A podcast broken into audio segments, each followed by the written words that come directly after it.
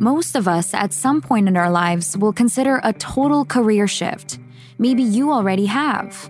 Apparently, about thirty percent of us are kind of thinking about it already, even if we aren't talking about it. Based on current trends, most Canadians will have about fifteen distinct jobs in their lifetimes. For career switchers or people who are trying to move up the ladder, it used to be that the only choice was to go back to school, full-time or part-time, but things are changing. As we'll hear later, educational institutions and even private industries are offering more flexibility and customized options for people who want to retrain. Sometimes a career change can come from boredom or from finally paying attention to that inner voice that has been asking for something different. In other cases, career changes happen to us through downsizing or industry changes. We're laid off and we have to adapt. In Brett Bala's case, it was a bit of both. He recently made the leap from being a mid-career journalist to becoming a student of airport operations.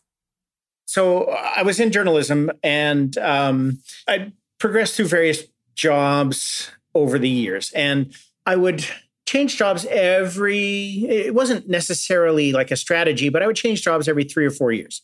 And that included, in some cases, promotions, like going from a reporter to a producer job, or uh, changing cities, uh, moving from Quebec City to Vancouver. And each time looking for, you know, the, the space where I really fit and marrying my passion with my abilities and and and really trying to find that space where where where it all came together. And so uh, it, it was it was constant progress, and at the same time getting further and further away from what I really loved, which is telling stories and and connecting with people. So I rose up the ranks to a point where I thought I was able to make a contribution, but I was very detached from what my passion was. And I really wasn't happy. I wasn't happy doing the work, and that affected my relationships with people. That affected who I was at home. And so there was a lot of, you know, what do I care about? What do I, what do I really want to be? Who do I want to be? Welcome to Fireweed, the podcast from B C I T. I'm Maria Vinca. The pink and purple fireweed is the first plant to return to the land after a forest fire. It's resilient and incredibly adaptive to its new surroundings. And on this podcast, we're featuring people, businesses, and institutions that are adapting to their changing surroundings. If that sounds like someone or something familiar to you, send us an email at fireweed at b c i t dot c a. We're always looking for stories of resilience. Now, let's return to Brett. He doesn't know it yet, but in our timeline, he's about to experience a massive change. I lost my job. Well, down to that, I, I uh, lost my job. And so when that happened, it kind of forced an issue that was bubbling in the back of my mind anyway. Um, and that is to say, I've always loved aviation. And though I loved journalism, I wasn't loving what I was doing. And so, you know, it came to a point where I lost my job, and that forced the issue. It forced me to make a choice, it forced me to really think hard about what I wanted to do, where I wanted to go, and who I wanted to be. Ugh, there's nothing like losing your job to throw you back on yourself and give you plenty of time to think. After such a sudden exit from his busy journalism career, Brett found himself reflecting on his childhood. I would often think back to when I was a kid, four or five years old, growing up in Edmonton. And uh, I grew up under the flight path of the old municipal airport in Edmonton. I can still remember the first flight would take off at seven a.m. And I knew that. Even as a kid, I knew when the first flight was. And I would get out of bed and run to the window to see that first flight take off. I wanted to know what runway they were using. I wanted to know what the aircraft was. It was always the same aircraft. Um, I wanted to know uh, everything about it. Like, oh, they're going to Calgary. Okay. And there's the plane. There it is. I see they're running that. They're using that runway. So the wind's coming from this direction. Like I, I, I'd figure all these things out in my own little mind as a kid. And, and so when it got to the point of me considering, well, what do I really want to do? I remembered back to that and that feeling of awe and wonderment and just amazement that I had as a kid. And that helped guide me into the aviation program, into the airport operations program at B C I T. Brett had thought about going back to school before, but it was always those practical life things that stopped him. how I ended up at B C I T actually was uh, was partly my wife's doing, in that one night she um, had taken some course at the aviation program at B C I T, and I sat in on the information night, and I could still remember the feeling of being there. There were about twenty of us in the room, give or take, and we got to ask some questions. And I came out of that and thought, yep, that's it. Like, I, I don't know how I knew. I just knew that at that moment, that was it. That's what I wanted to do. So all of a sudden, I went from a bit of a pie in the sky idea of I'm going to go back to school to change my career to, oh my God, I'm going back to school and I'm going to change my career. How did this happen? More and more people like Brett are returning to schooling of some sort and are reinventing themselves in midlife. That isn't easy. Brett was a respected professional with over twenty years of experience. And now he was starting again. He had to adapt his mindset and adjust his sense of identity as much as anything. So Brett, talk to me about the challenges of going back to school full time. There is a, um, a real sense of, uh, I'm trying to think of the right word, but there's a real sense of mourning that you have to go through for who you were and the relationships you'd formed and for the routine that you lived. Suddenly it's not there anymore. And so you have to give yourself permission to live that. You know, adapting from professional life to student life, you had to think of finances. You had to think of time management, um, uh, technology, you know, even the the personal relationships, like, uh, you know, how am I going to fit into a new group of essentially kids? Like, I'm going back to school with eighteen, nineteen, twenty year olds. I'm forty-eight, I'm middle age. How am I going to fit into a group of a bunch of kids? Um, but once I made that leap, then it got easier to go to decide, okay, I'm a student now. This is actually really exciting. And I'm going back to school. How many people have that chance? The experience of being at a crossroads in a career is pretty universal. So are layoffs for that matter. Many people do choose to go back to school full time, but it isn't the only option. More than ever, employees are looking to upgrade their skills while working, whether it's for their current job or in preparation to make a career switch. Maybe you like your industry, but need more skills to advance. Or maybe you like your role, but you want to shift industries. You probably need to upgrade your skills and knowledge in very specific areas.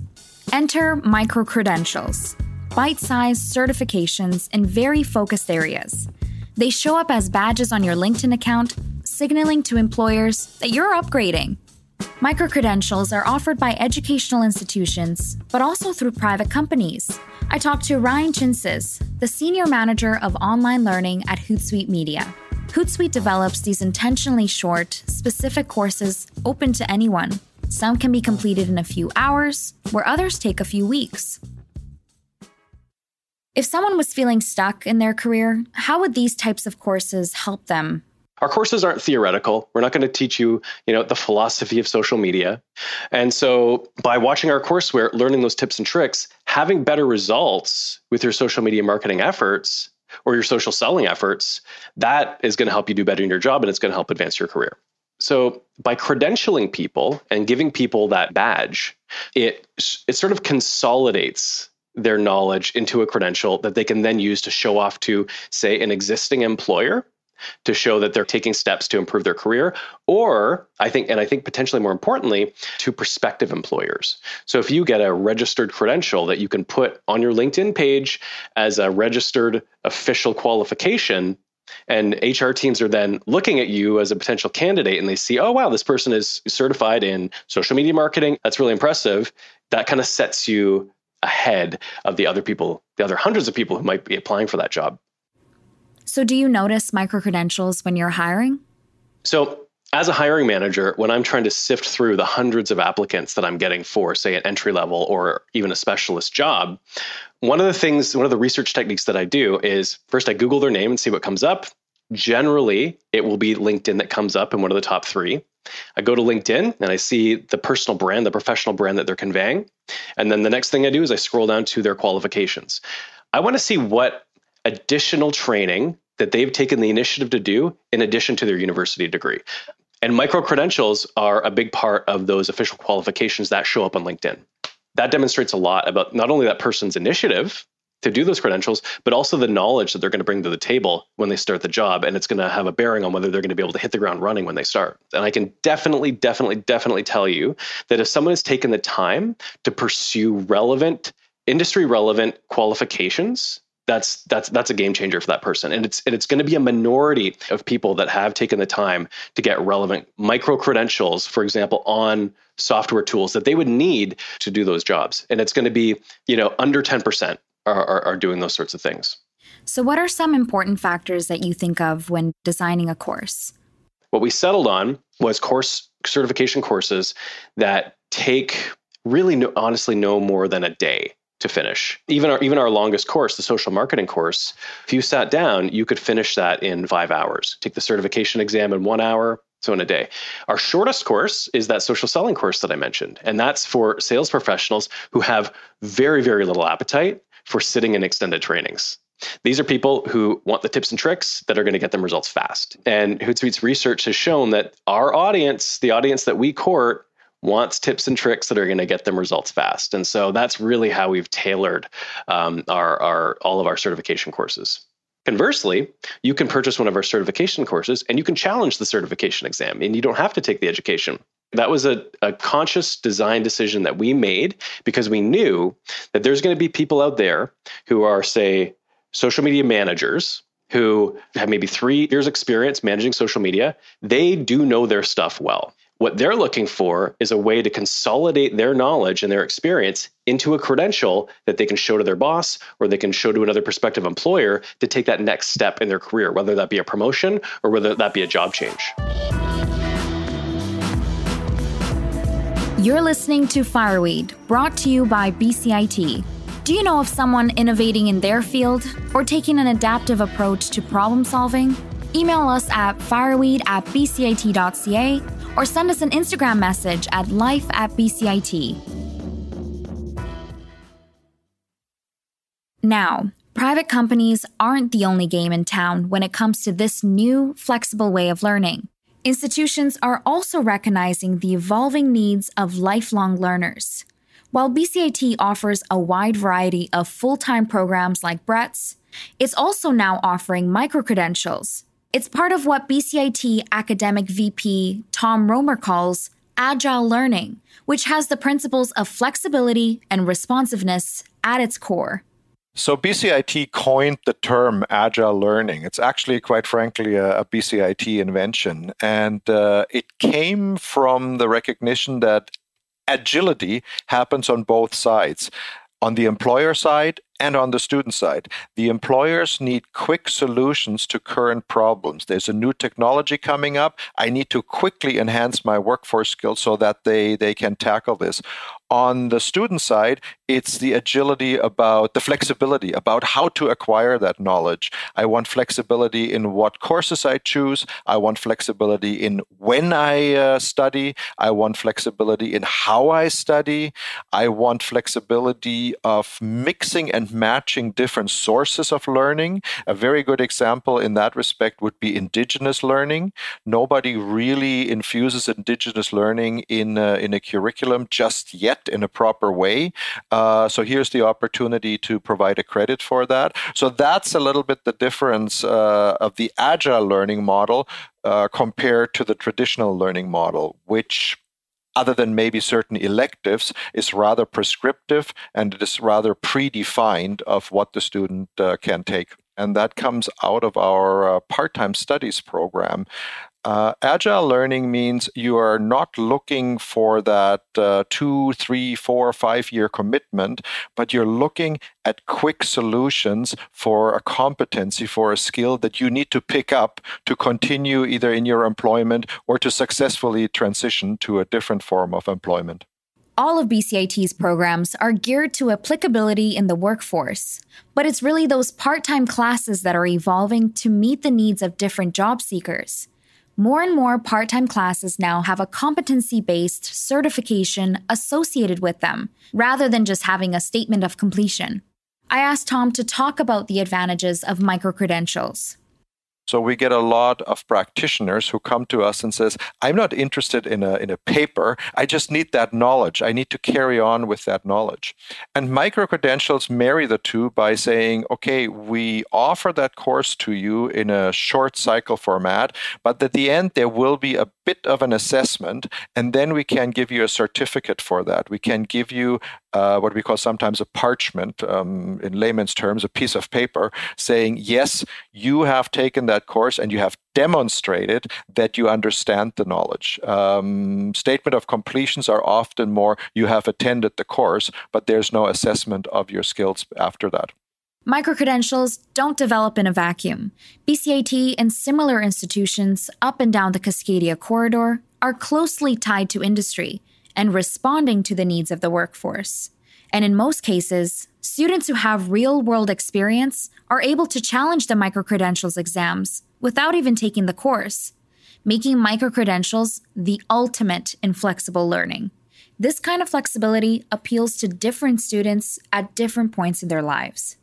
Microcredentials have pretty much two distinct clienteles. One is the practitioner that requires an upgrade to their skill set. So the microcredential that B C I T ran recently most successfully in uh, mass timber construction is a very good example. Here you have the construction industry that has worked with uh, lumber for centuries, but now there's a new technology out there. How can I quickly gain that knowledge? I don't want to go through a four-year program again. Um, I'm a practitioner in the field, so give me that additional competency. So that's one. It's uh, the upskiller, as they often called. The other one is um, what I call sometimes the career explorer. And th- those are often high school graduates that say, I'm not really sure yet what I want to take.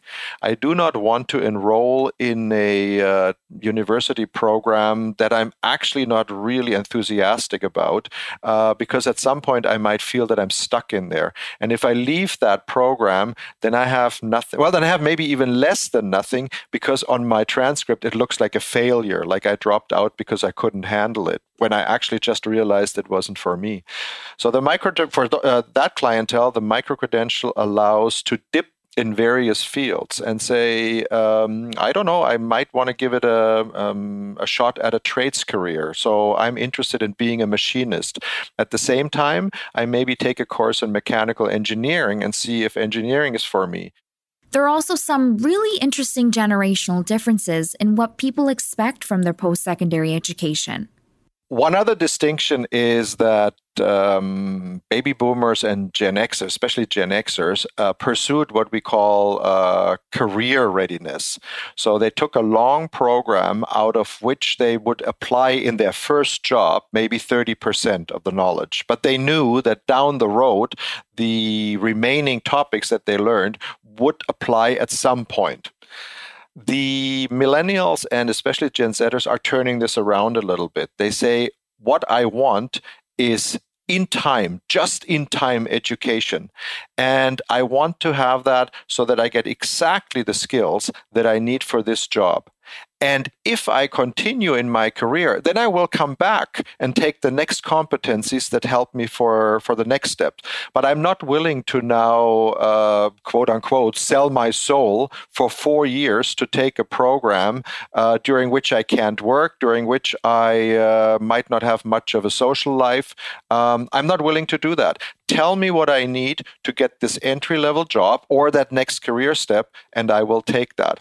And they also demand uh, more often that they can choose their subjects more freely. So the idea of a, a canned program, of a prescriptive program, is going slowly but surely out the window.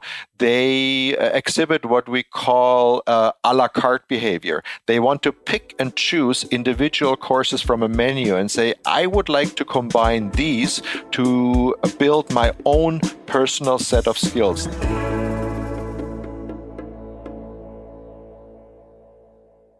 So whether you're making a full career switch like Brett, or you need the certification to move up in your current career, the educational model is evolving to meet your needs and the needs of industry. And Brett, he continues to adapt. How are you feeling now? Excited? or nervous or? Um, nervous, excited actually does sum it up quite well.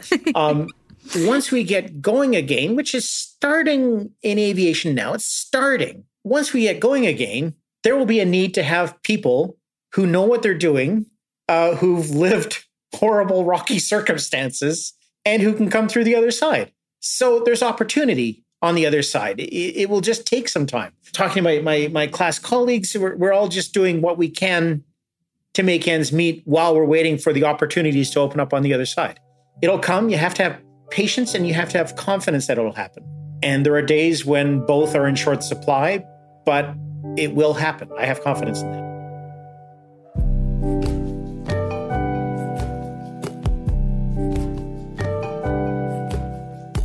You've been listening to Fireweed, a podcast from B C I T. Thanks to my guests today, including Ryan Chynces, Tom Roemer, and a very special shout out to Brett Bala, who continues to adapt to whatever comes his way. Do you have a story of adaptation and evolution to share with us?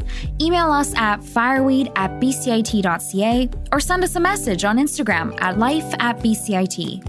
I'm Maria Vinca, and thanks to you for listening. Make sure to follow us wherever you get your podcasts. See you on the next episode of Fireweed.